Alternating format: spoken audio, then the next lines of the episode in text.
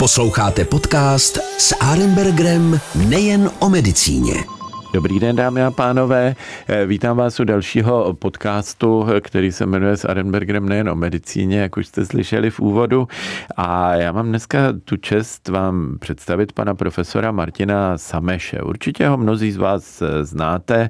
Eh, víte, že pracuje v Masarykově nemocnici v Ústí nad Labem a je přednostou neurochirurgické kliniky Eh, Univerzity Jana Evangelisty Purkyně také v Ústí nad Labem, je i ve vědecké radě. A právě ještě teď před eh, tím, než jsme začali natáčet, tak jsme si povídali, že eh, tamní kožní pracoviště, což mě samozřejmě velmi zajímá, je jedno z těch, které i v minulosti hodně publikovali a byli jedni z těch aktivních. To víte, kožní je významný obor, ale to dneska nesmím říkat moc nahlas, protože pan profesor, jak už jsem říkal na začátku, je neurochirurgem. Ale oni i neurochirurgové operují někdy trošku něco jiného než mozek a než míchu a páteř a tak.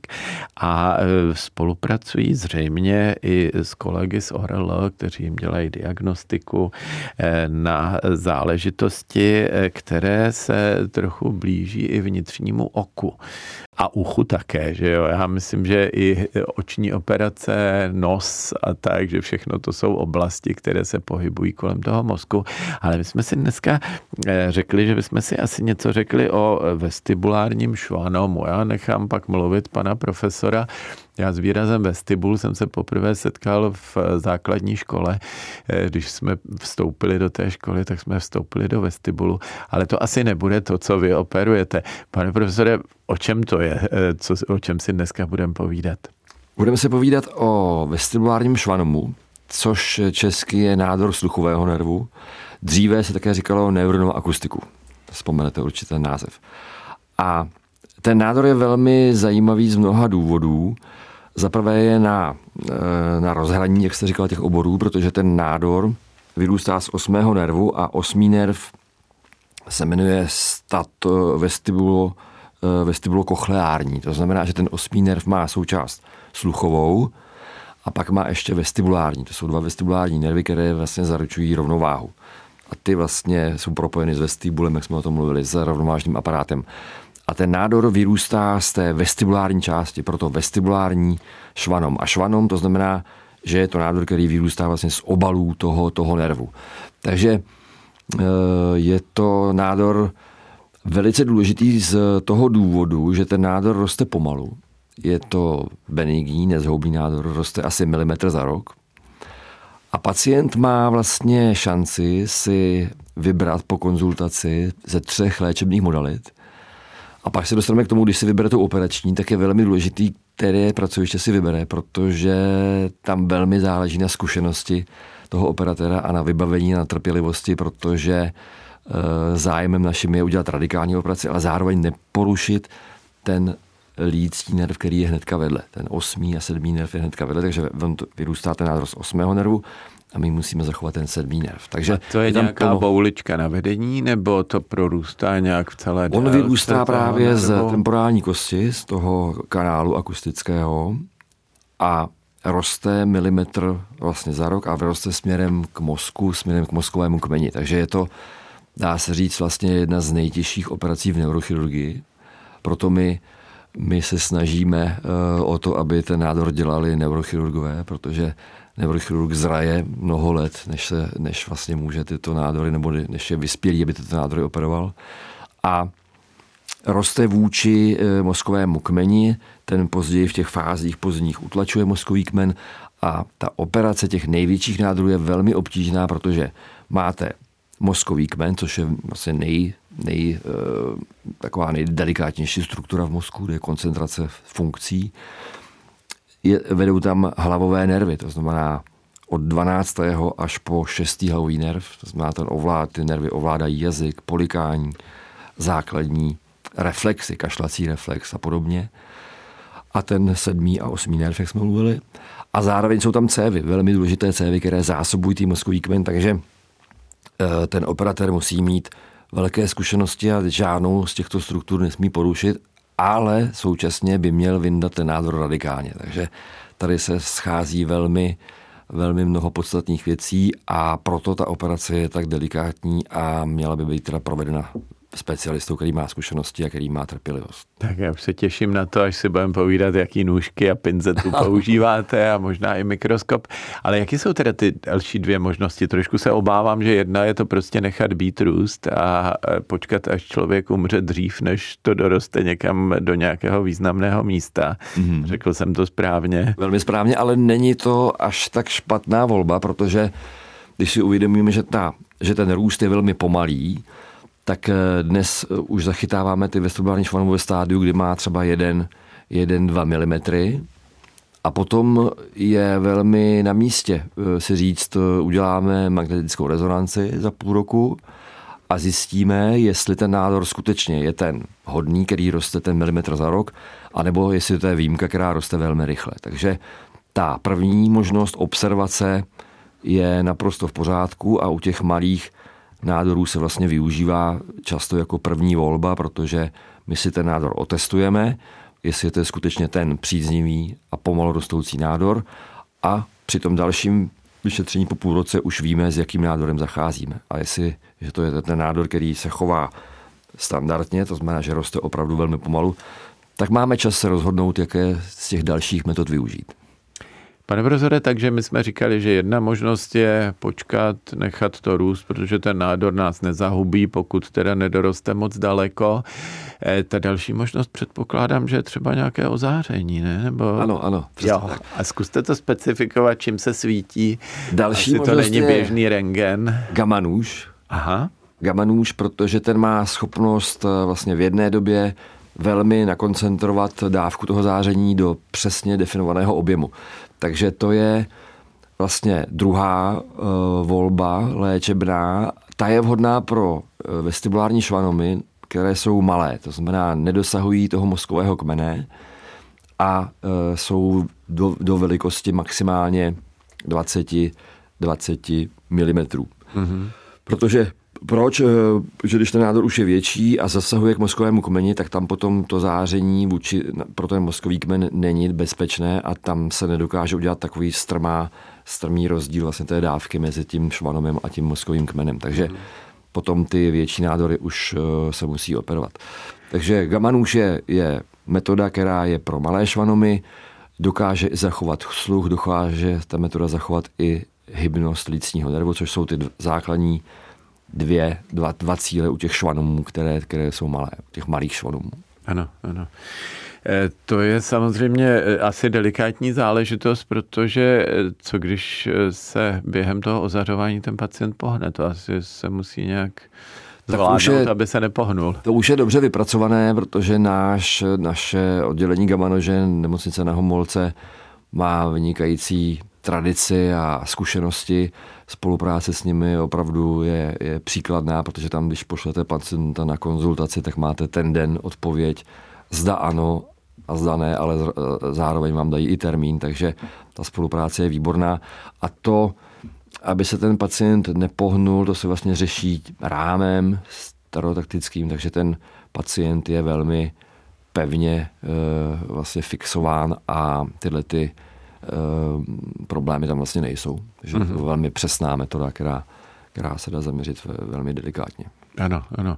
Tak to je dobrá zpráva. Jsem se trošku bál, protože jste před chvíli popisoval, co všechno tam vede a kdyby náhodou se svítilo o milimetr nebo dva vedle, Přesně. tak by určitě to pacientovi neprospělo a to, co chceme ušetřit, tak bychom naopak zničili a žvanomu by to eh, nic neudělalo. Eh, na druhou stranu, když je to nezhoubný nádor, to záření funguje dobře i tak, protože my jsme zvyklí, že nejlépe reagují asi ty zhoubné nádory nádory hmm. na eh, ozařování. Tam je, tam je definovaná dávka a eh, samozřejmě, že to není úplně jednoznačné, ale ne všechny švanomy zareagují. Proto se indikují ty malé švanomy, kde ještě je rezerva vůči tomu mozkovému kmeni.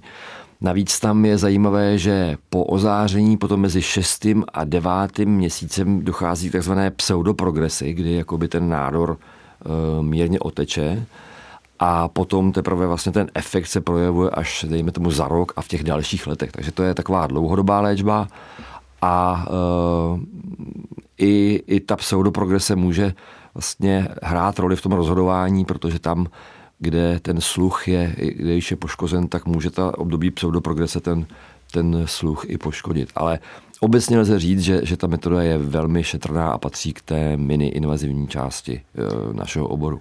Vidím, že jste na kolegy z radiologie eh, velmi laskaví, ale přeci jenom pro vás je asi eh, nejzajímavější skalpel v ruce a odstranit to, co je vidět.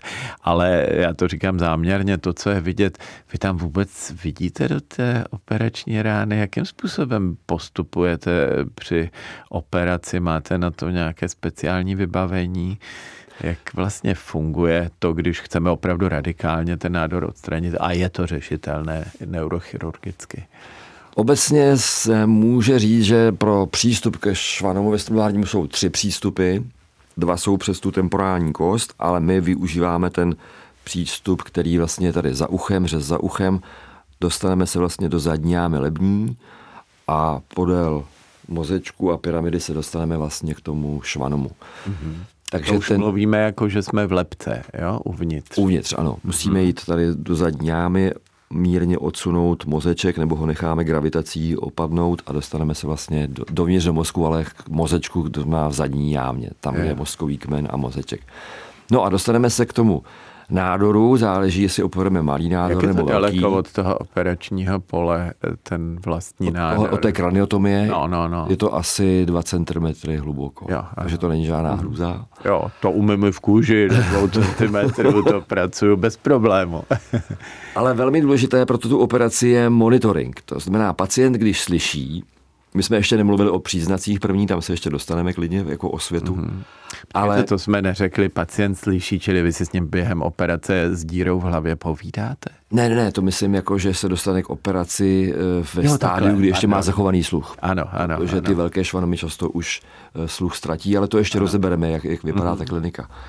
Ale teď už operujeme, to znamená, že my musíme mít eh, dvě věci. Musíme monitorovat sluch, evokované potenciály sluchové a během operace vidíme, jestli zachováváme ten osmý nerv nebo ne. A druhý monitor máme na lícní nerv, to znamená, máme zpětnou vazbu, jestli lícní nerv a pohyb oka a úst u pacienta funguje. A to je zásadní během té operace, protože ten nádor je obtížný tak moc z toho důvodu, že ten lícní nerv adheruje k tomu nádoru, když se bavíme o velkém nádoru, je velmi adherentní a navíc je rozlákněný třeba přes půl hemisféry toho, toho nádoru. Takže my vlastně musíme oddělovat ten nádor od toho nervu, který velmi lne. A to je to umění, že musíte udělat vlastně vnitřní dekompresi a pak v té hranici pomalu odlupovat ten nádor od toho nervu a přitom pořád kontrolovat, ano, tento milimetr, co jsem udělal, nepoškodil hybnost té tváře. A proto je to tak obtížné, musí se vlastně postupovat jedna od, od kmene, kde najdeme ten zdravý lidský nerv a potom z té kosti temporální a postupně, postupně zmenšovat, zmenšovat a, a, a vlastně radikálně odstranit, pokud to jde a pokud máme pořád zpětnou vazbu, že ten nerv funguje. Mm-hmm. Takže to je, to je na tom to, de, de, takové to, to to hlavní to umění. Čili vy tam nemáte takový ten komfort, jo, že člověk řekne, dobře, radikálně to uděláno, když jdu do zdravé tkáně, ale vy tam žádnou zdravou kolem nemáte, kromě nervů, který nechcete přeříznout. Přesně tak, přesně tak. Jo, no tak to je, dost, to je dost složitý. A co cévy? Cévy ty jsou uh, také uh, velmi blízko, takže tam, tam běží cévy vlastně od uh, pajka, to je, to, je, to je dolní mozečková tepna a ta horní mozečková tepna, takzvaná ajka, takže z toho tam vedou taky, taky e, drobné větévky a pokud tady operujeme malý, malý nádor, kde pacient ještě slyší, tak tam musíme zachovat i ty drobné cévy, které vyživují vlastně, e, vyživují ten nerv a o to je to obtížnější. Proto se sluch daří zachovat vlastně jen u těch malých nádorů, řekněme do průměru 20 25 mm. U těch nádorů, které jsou větší, tam už většinou pacient neslyší a e, ten osmý nerv má tu vlastnost, že pokud už ztratí tu funkci, tak tou operaci my už ji nenavrátíme. To znamená, pacient, který v průběhu té nemoci ohluchnul, tak tam už ten sluch nelze navrátit. Teďka nás poslouchají posluchači a možná si říkají, eh, nemám náhodou vestibulární švanom. Jak se vlastně pozná, eh, že je nějaký problém v téhle oblasti? Pacient má nějaké příznaky, kromě ano. teda ztráty sluchu, ale to už, jak jsem zjistil, tak je asi hodně pozdě. To je hodně pozdě. Tak to je důležitá součást našeho rozhovoru, dělat osvětu a časné příznaky. To je, to je, to je velmi důležité. Ten pacient, protože to je vlastně ten počátek toho růstu je v tom osmém nervu, tak se projeví typickým příznakem a ten, ten my nazýváme tinnitus, neboli pacient má šumění v uchu, nebo cinkání v uchu, nebo, nebo pocit nějakého vzduchové zbíječky někdy. Takže to je, to je první příznak. Samozřejmě, že mnoho různých důvodů vede k tinnitu. Mm-hmm. Z toho důvodu... Ucpaný más třeba. Tak. Z toho důvodu pacient, když má svedlikání v uchu nebo šumění a trvá to už déle, tak by neměl váhat eh, se nechat vyšetřit na orolo, na sluchové potenciály, kde se dá odlišit, která ta část toho aparátu je zodpovědná za ten tinnitus. A nebo v dnešní době už máme v každém městě okresním téměř rezonanci, tak není chyba si objednat na magnetickou rezonanci a říct si ano, tento tinnitus je nějakého původu jiného, anebo říct tak pozor, tady už je vestibulární švanom, který ve stádiu toho tinnitu bude velmi malý a bude velmi dobře léčitelný, protože můžeme dát vybrat ty tři možnosti a, a je čas na to se dobře, dobře rozhodnout. Mm-hmm, ano, ano. Další příznakem potom je ztráta sluchu postupná.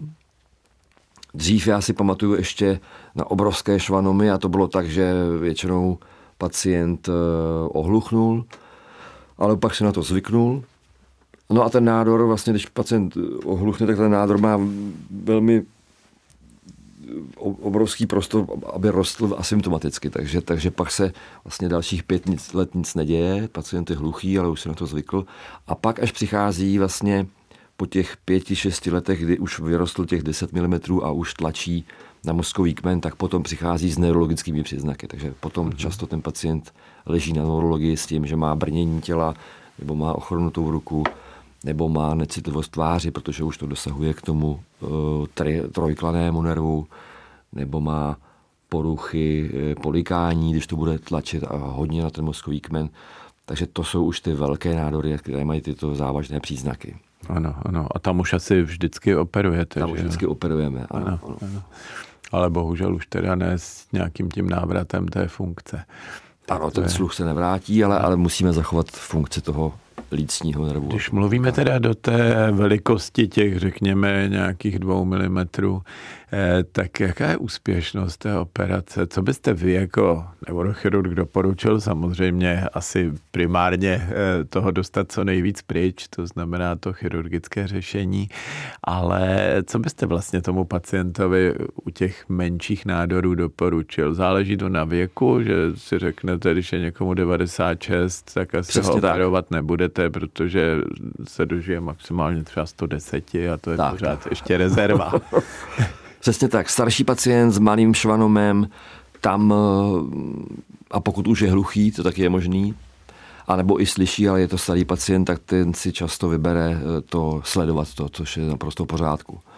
Jsou ale zase pacienti, kteří říkají, já, i když ten nádor je malý, já chci mít jistotu, nechci mít v hlavě žádný nádor, tak ty se rozhodnou pro operaci, taky to vidíme.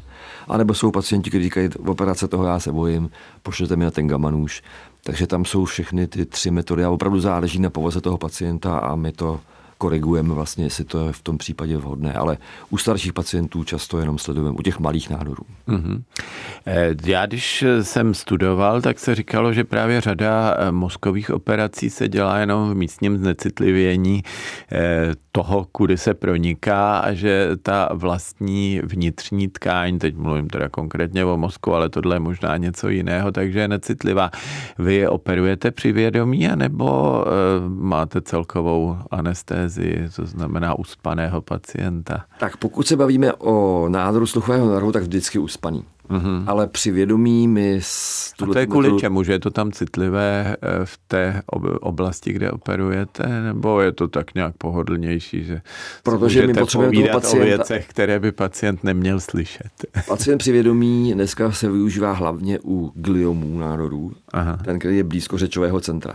Ano. Tam to má velký benefit, protože ten pacient je vzhůru, mluví a vy můžete dosáhnout radikality a dosáhnout až k tomu centru řečovému, pokud máte kontrolu, že ten pacient během operace mluví. Tam to má obrovský smysl. Ano, ano. Ale u švanomu, kde opravdu blízko mozkového kmene, kde každý milimetr má obrovskou, obrovský význam, tak potřebujeme pacienta, který je hezky uspaný, který je relaxovaný, dobře dýchá, ten mozek je opadlý, není tam žádný otok, takže tady v tom případě ten, ta, ta awake surgery není vůbec vhodná. Jo, jo, jo, čili spíš pro ten komfort i té operace určitě, a nejenom určitě. komfort a navíc toho pacienta. u těch velkých švanomů ten výkon trvá někdy i 6-8 hodin, takže tam by to bylo i nepříjemné pro toho pacienta. Mm-hmm. By bylo jo, jo, jo. Eh, když teďka odběhnu, vy jste do toho zabrousil, co se týče gliomu, glioblastomu, eh, jaká eh, je tam dneska úspěšnost vlastně toho chirurgického řešení? Já jsem měl kolegu, eh, kterému eh, něco podobného operovali a bohužel teda ta progrese tam pokračovala i přes úspěšnou operaci hmm. a přes následnou léčbu a bohužel do roka už pak nebyl mezi námi. Hmm. Jak to vidíte? Vy taky asi operujete Určitě. nádory. Tam bohužel to je jedna z diagnóz, kde si medicína pořád neví rady, takže my děláme maximum v tom, že se snažíme o bezpečnou radikální desekci, tím máme to přežití delší, to, na to jsou velké studie. Využíváme všechny metody k tomu, abychom ten mozek zmapovali, to znamená, můžeme využít funkční rezonanci, můžeme využít traktografii, abychom viděli, kde jsou dráhy, můžeme využít operaci přivědomí, když je to u řečového centra. Takže ten cíl naš chirurga je jasný, zmapovat a e, monitorovat ten mozek kolem a udělat radikální resekci.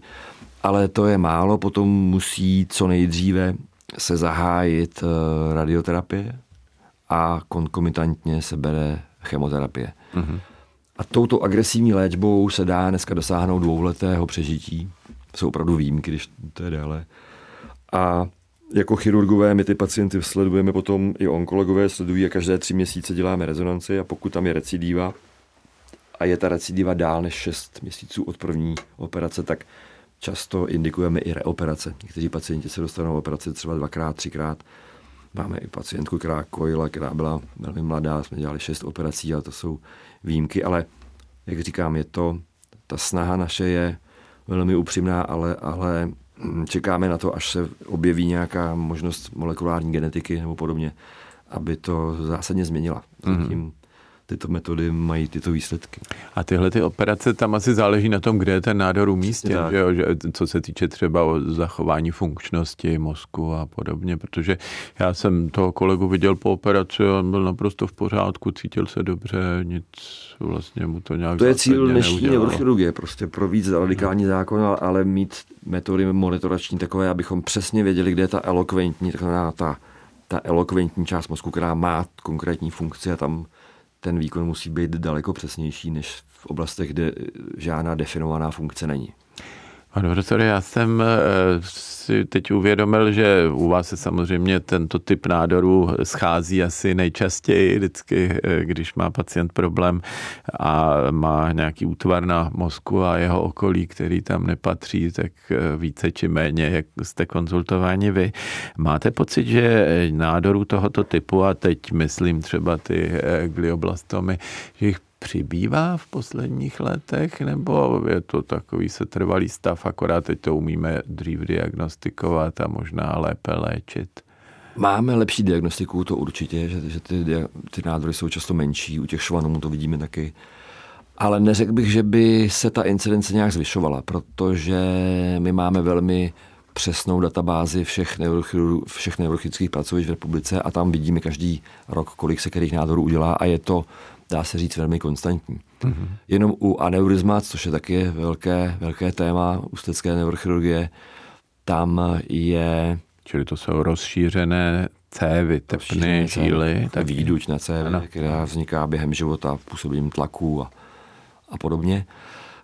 Tak těch maličko ubývá, protože tam rizikový faktor hypertenze, lépe léčíme hypertenzi, kouření, méně kouříme, žijeme zdravěji, tak tam vidíme, že ta, že ta incidence těch prasklých aneurizmat příznivě klesá a navíc děláme i preventivní programy. My jsme teďka zahájili vlastně preventivní program na záchyt mozkových výdutí neprasklých u žen, které je víc než 30 let a kouří, takže ty se můžou přihlásit, to je součástí naší osvěty. Ano. A my jim vyšetříme magnetickou rezonanci, angiografii a pokud se zachytí to aneurizma, tak se vlastně léčí to aneurizma v době ještě než prasklo, což je úžasná věc, protože když praskne aneurizma, tak máte třetinu lidí zemře na, na, přímo na místě, třetina má nějaké následky, jenom třetina se vrátí do normálního života. Takže hmm. i tento preventivní program má obrovský význam. Ano.